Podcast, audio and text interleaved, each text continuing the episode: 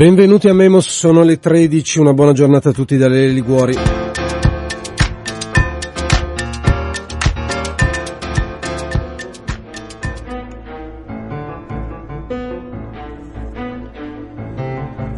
Con oggi siamo arrivati al quarto appuntamento in onda con il nuovo ciclo di lezioni di antimafia. È un progetto, come forse saprete, ideato dalla scuola di formazione Antonino Caponnetto e che viene realizzato insieme a Radio Popolare. Vi ricordo che le lezioni sono lezioni aperte a tutti, gratuite, si svolgono nel nostro auditorium qui a Radio Popolare. Tutti i riferimenti a questo ciclo potete trovarli sul sito radiopopolare.it alla pagina Lezioni di antimafia. La quinta lezione, di cui ascolterete tra poco una sintesi, si è tenuta lunedì scorso, 27 febbraio, appunto nel nostro auditorium. La forza della memoria, ricercare e documentare, questo era il titolo, e l'ospite era un ospite importante, Umberto Santino, fondatore e direttore del Centro Siciliano di Documentazione Giuseppe Impastato di Palermo. Santino è uno dei massimi studiosi a livello internazionale di poteri criminali, mercati illegali e il Centro Siciliano di Documentazione è il primo centro studi sulla mafia nato in Italia.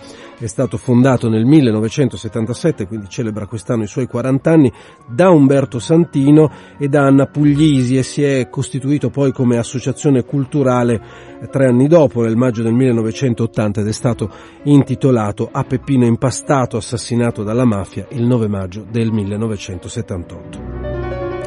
La lezione di Umberto Santino comincia, come sentirete, con la fondazione del Centro Siciliano di Documentazione e in particolare quel convegno fondativo del 1977 che aveva come tema la strage di Portella della Ginestra, una strage per il centrismo, questo era il titolo del convegno, un convegno nazionale che si celebrava a 30 anni dalla strage di Portella il primo maggio, il primo maggio scusate, del 1947 a cui parteciparono tra gli altri, oltre ad Umberto Santino, intellettuali come Vittorio Foa, Nicola Gallerano, Lisa Giofoa, Claudio Pavone e Anna Rossidoria. Andiamo quindi in auditorium lunedì scorso 27 febbraio. Umberto Santino. Perché quel convegno? Perché volevamo ricostruire questa storia degli anni 40 non come un fatto isolato, un fatto locale, ma come qualcosa che aveva influito sul piano nazionale sul piano internazionale sulle dinamiche che poi diventeranno dominanti nei decenni successivi. Quindi la strage di Portella viene dieci giorni dopo la vittoria del blocco del popolo, cioè la vittoria delle sinistre alle prime elezioni regionali. Al governo nazionale c'era la coalizione antifascista, cioè Democrazia Cristiana, Partito Comunista, Partito Socialista, Partito d'Azione. Questo governo ebbe un ruolo fondamentale nel lanciare le lotte contadine con i decreti del ministro comunista Fausto Gullo. La vittoria delle sinistre si spiega con il fatto che erano alla testa di un movimento che in quel momento era forse il movimento di massa più grande d'Europa. La strage di Portella viene dieci giorni dopo e nel mese di maggio crolla la coalizione antifascista e nasce il centrismo, cioè la democrazia cristiana che si allea con i partiti conservatori, sia a Roma che a Palermo. E a Palermo l'alleanza fu con alcuni personaggi che furono indicati come mandanti. Così Umberto Santino, lunedì scorso nel nostro auditorium per il ciclo di lezioni di antimafia, eh, l'elemento fondativo del Centro Siciliano di Documentazione è stato questo convegno di cui eh, ci parlava Santino. Eh, in questo nuovo passaggio della lezione di lunedì scorso che vi faccio sentire adesso, Santino racconta dell'omicidio di Peppino impastato il 9 maggio del 1978. L'anno successivo noi ci siamo scontrati con l'assassino di Peppino Impastato e lì comincia una vicenda che voglio ricordare brevemente, ma che è una vicenda certamente importante, ma dolorosa, difficile. Peppino Impastato per quasi tutto il Palazzo di Giustizia e per le forze dell'ordine, in particolare per l'arma dei carabinieri, venne subito considerato come un terrorista e possibilmente un terrorista suicida. Quindi il lavoro che abbiamo fatto, noi del centro, alcuni compagni di militanza e i familiari di Peppino che hanno rotto con la parentela mafiosa, è stato un lavoro controcorrente. Cioè abbiamo dovuto salvare la memoria di Peppino da chi lo voleva terrorista e siamo riusciti a ottenere giustizia soltanto dopo più di vent'anni perché nel frattempo la macchina del depistaggio era, andava a pieno volume. Possiamo dire di avere vinto questa battaglia, nel senso che abbiamo salvato la memoria di Peppino, siamo riusciti a ottenere le condanne dei mandanti dell'assassinio e siamo riusciti a ottenere una cosa che è altrettanto importante, cioè la relazione della Commissione parlamentare antimafia sul depistaggio, cioè sul comportamento di alcuni magistrati e su alcuna, sul comportamento di alcuni rappresentanti delle forze dell'ordine. Oggi possiamo dire di avere vinto, anche se dobbiamo riconoscere che le nostre pubblicazioni, tutto il nostro impegno ha raggiunto decine di migliaia di persone, mentre, che so, il film I Cento Passi o anche il telefilm su Felice hanno raggiunto milioni di persone. Noi abbiamo criticato, diciamo, questo tipo di approccio, che per esempio per il film è fondato sulla vicinanza, mentre il libro che è riuscito a, a fare riaprire l'inchiesta che abbiamo fatto Anne e io con la madre di Peppino è intitolato La mafia in casa mia. Cioè Peppino è un caso unico, questo è il motivo per cui abbiamo dedicato il centro nella storia delle lotte contro la mafia, perché era figlio di un mafioso e nipote del capomafia.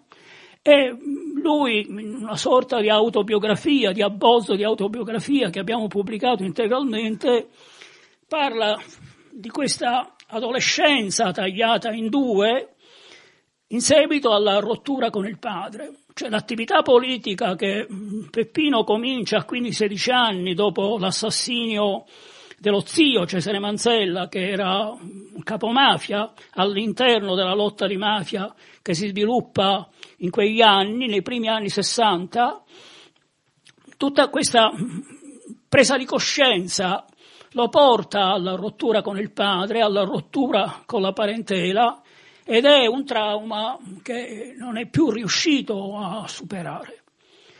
Voglio ricordare queste cose perché facendo riferimento a questo titolo che avete dato a questa lezione, La forza della memoria, ricercare e documentare, se non vogliamo fare commemorazione, la memoria acquisisce forza unicamente se è fondata sulla ricerca e sulla documentazione.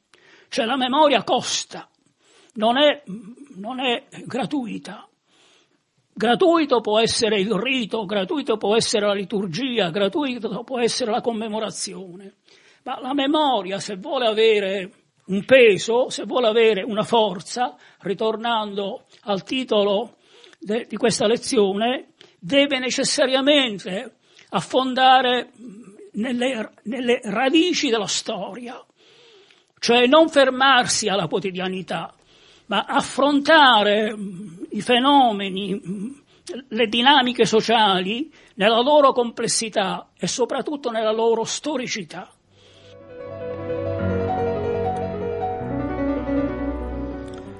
Le parole di Umberto Santino lunedì scorso nel nostro auditorium per il ciclo di lezioni di antimafia. La memoria costa, non è gratuita, diceva Santino, avete sentito. La memoria è quella fondata su, sulla ricerca che eh, si avvale, lo spiegherà nel corso della lezione Santino di un metodo eh, particolare. La ricerca è una scommessa, dice, su cui bisogna saper giocare e aggiungiamo noi districarsi anche un po' in quelle trappole che vengono tese spesso dagli stereotipi e nella sua lezione Santino ne cita alcuni degli stereotipi attorno al tema della, della mafia, lo stereotipo della, della, mafia come un fenomeno carsico che appare soltanto attraverso gli omicidi, mentre invece è un fenomeno costante e strutturale, la mafia come antistato, la mafia come piovra. Questi appunto gli stereotipi che eh, analizza criticamente Santino nel corso di questa sua lezione. Santino poi elenca anche le diverse concezioni che ruotano attorno al fenomeno mafioso vi invito da questo punto di vista ad ascoltare la versione integrale perché lì si trovano eh, ragionamenti e analisi molto interessanti. Allora, torniamo in auditorium per ascoltare un altro passaggio della lezione di Umberto Santino di lunedì scorso, cioè quello relativo alle origini del fenomeno mafioso. Anche per quanto riguarda il percorso storico, abbiamo dovuto fare i conti con idee diffuse che ci sono sembrate invece inverificabili. Per un'idea è che si può parlare di mafia soltanto da quando comincia a esserci il sostantivo mafia. Cioè est percipi, eh, Berkeley, l'immaterialismo, eh, cioè la considerazione che la percezione fonda l'essere. E quindi, siccome il termine mafia compare per la prima volta nel 1865 in un rapporto ufficiale, poi il termine mafiosi compare per la prima volta in una commedia popolare nel 1863, si è detto ecco da allora si può cominciare a parlare di mafia. Ora guardate che un fenomeno sociale non può essere un fenomeno databile con l'orologio in mano. Non si può dire che nel 1861 e dintorni è nata la mafia.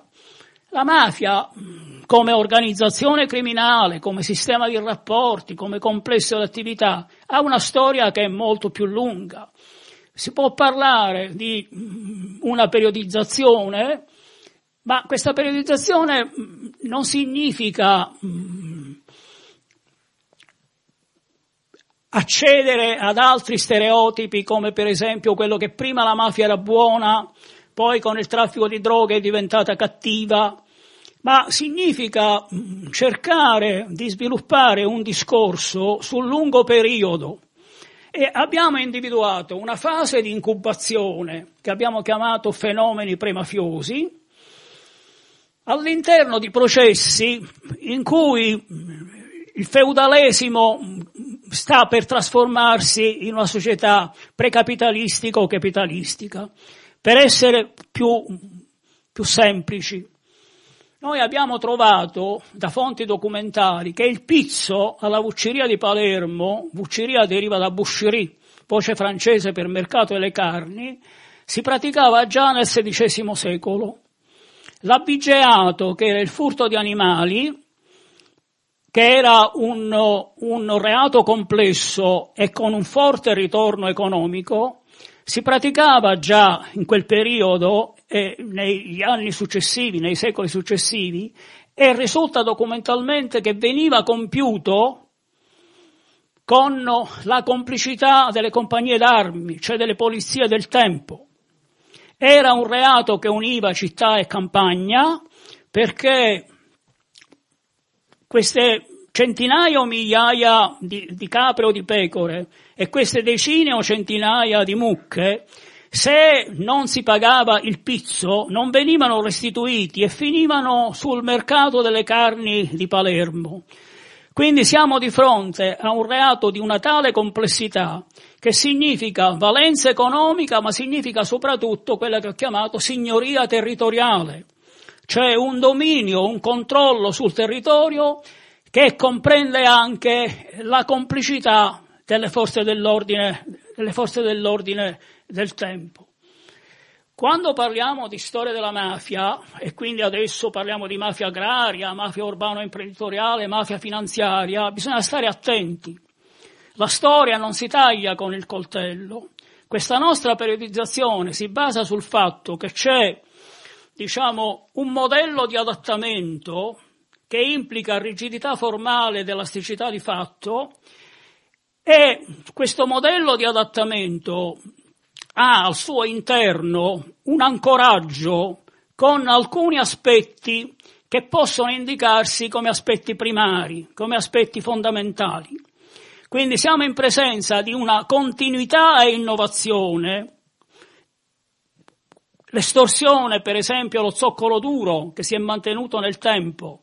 L'innovazione invece è le nuove forme di criminalità, i nuovi affari, per limitarci agli ultimi 50 anni, prima il contrabbando di sigarette, poi il traffico di droga, adesso il traffico di esseri umani, ma si mantiene lo zoccolo duro. Non siamo in presenza di un mutante alla deriva, siamo in presenza di un soggetto che ha una storia in cui alcuni aspetti, anche arcaici, si mantengono nel tempo e altri aspetti invece sono legati con le trasformazioni sociali.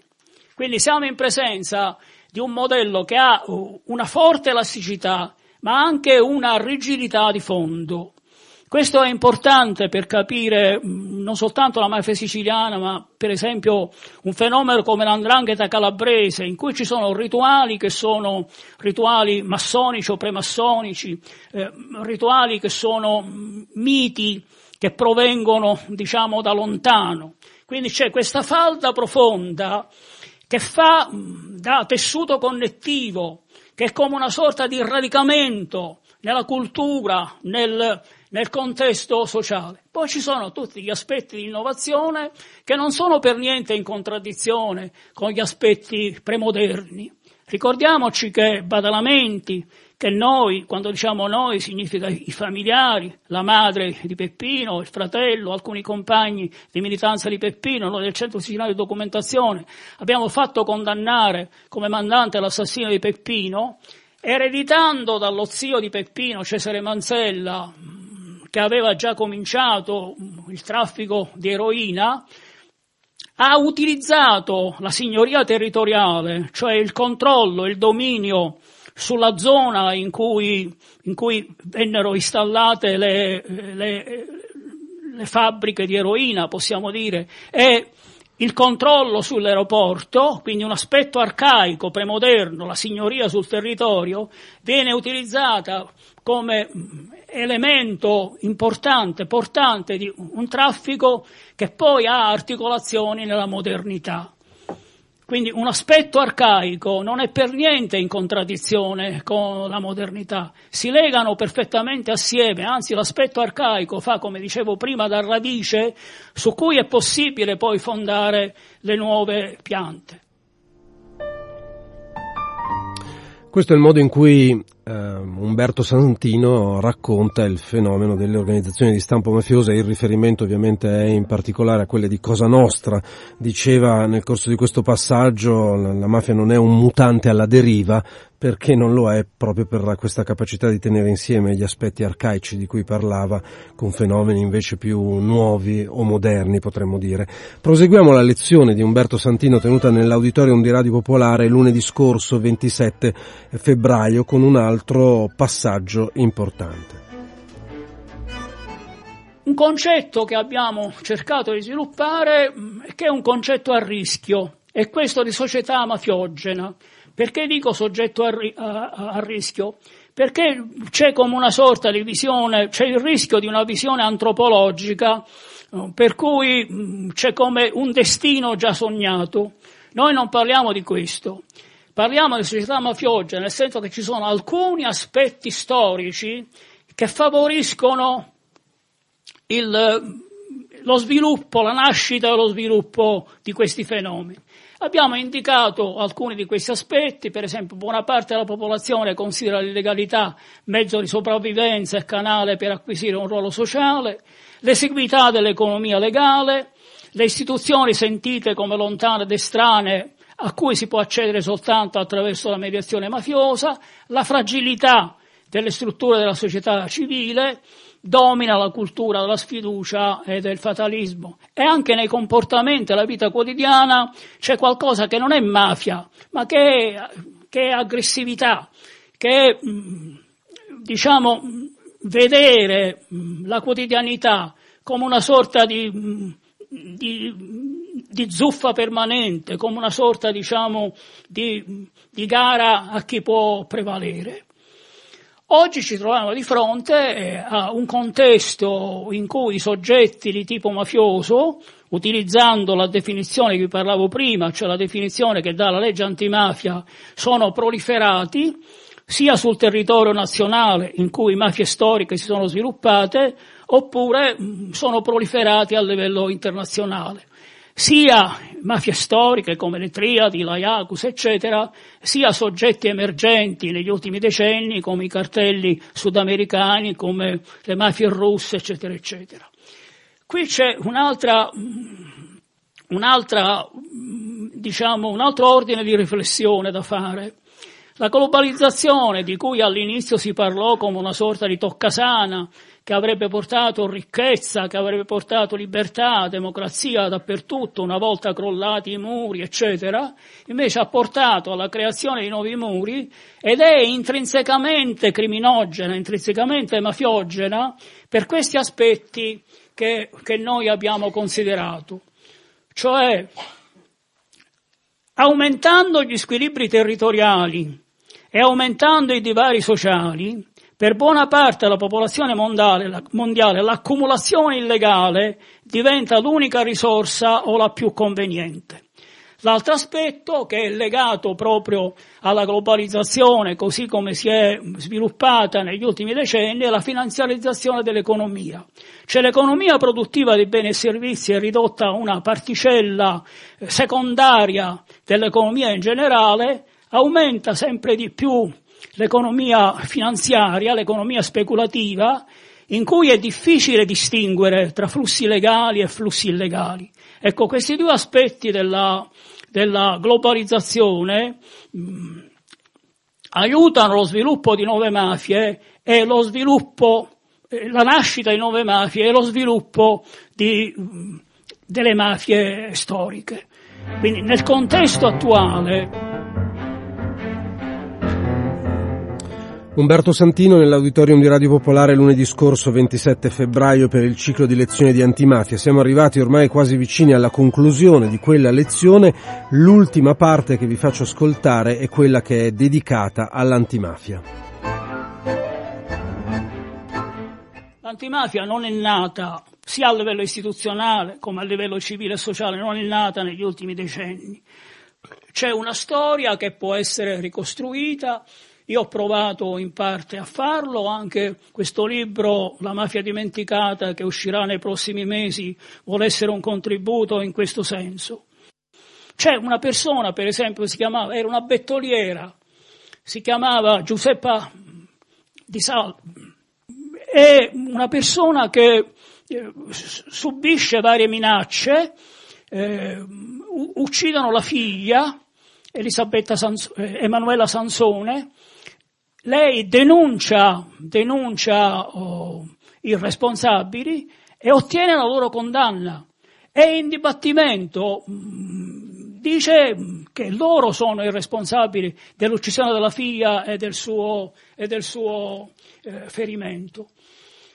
Quindi ci troviamo di fronte poi a una serie di persone, per esempio il marito scomparso, eccetera, che mm, denunciano.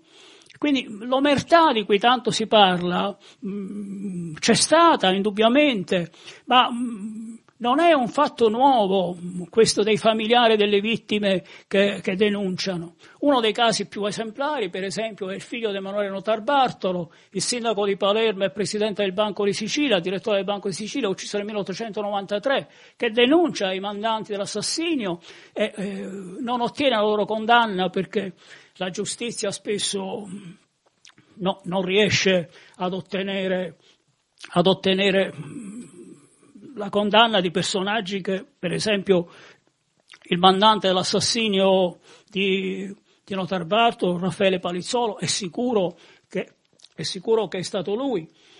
Quindi anche questo, la memoria lunga di cui parlavo prima, la memoria che va oltre la commemorazione, significa recuperare mm, queste, queste figure, recuperare queste esperienze e non considerarle, e non considerarle invece come, come, novità, come novità degli ultimi anni.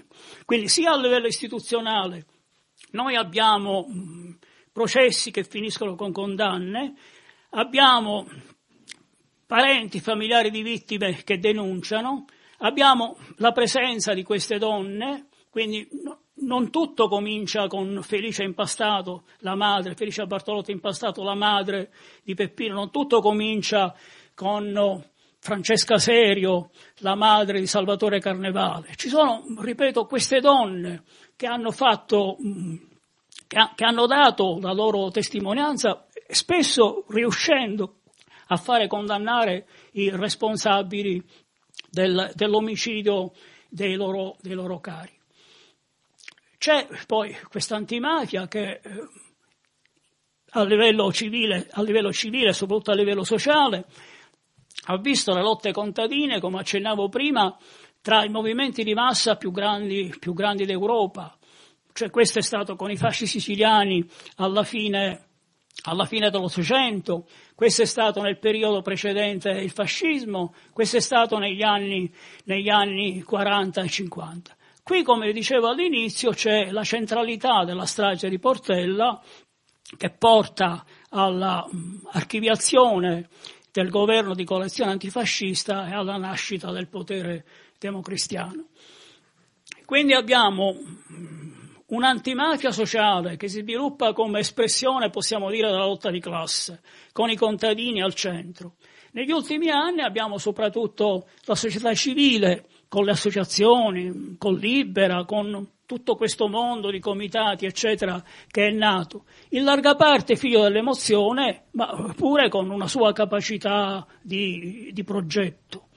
Noi abbiamo individuato, al di là delle manifestazioni che hanno la loro importanza, ma che sono soprattutto emotive, abbiamo individuato mh, soprattutto tre pilastri dell'antimafia del nostro tempo cioè il lavoro nelle scuole, l'anti-racket, l'uso, sociale dei beni confiscati.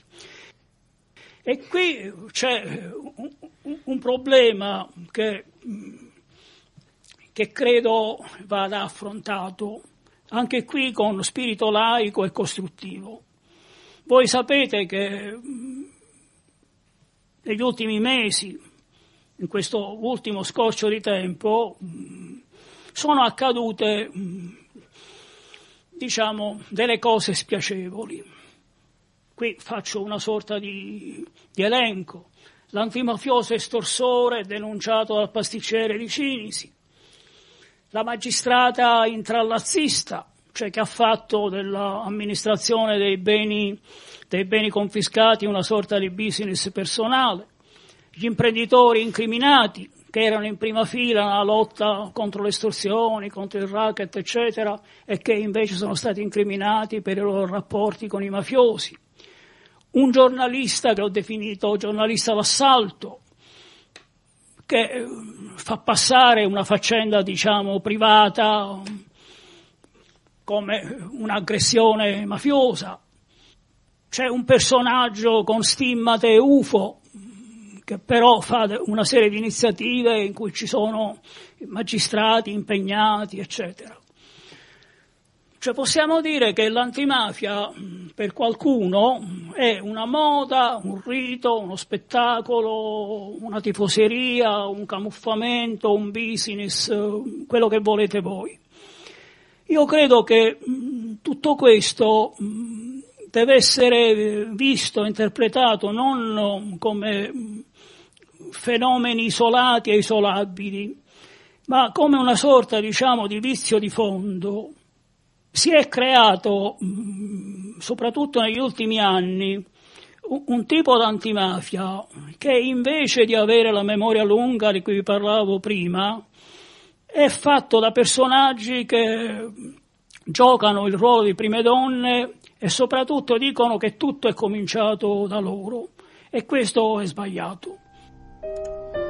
Umberto Santino lunedì scorso nell'auditorium di Radio Popolare per il ciclo di lezioni di antimafia, avete sentito queste ultime sue considerazioni e con eh, questa parte, poi c'era una parte conclusiva riferita al centro siciliano di documentazione Giuseppe Impastato che era l'ultimo elemento che poi sviluppa Santino nella sua lezione. Vi ricordo che la lezione, l'integrale sarà a disposizione sul sito di Radio Popolare alla pagina lezioni di antimafia a partire da questo pomeriggio.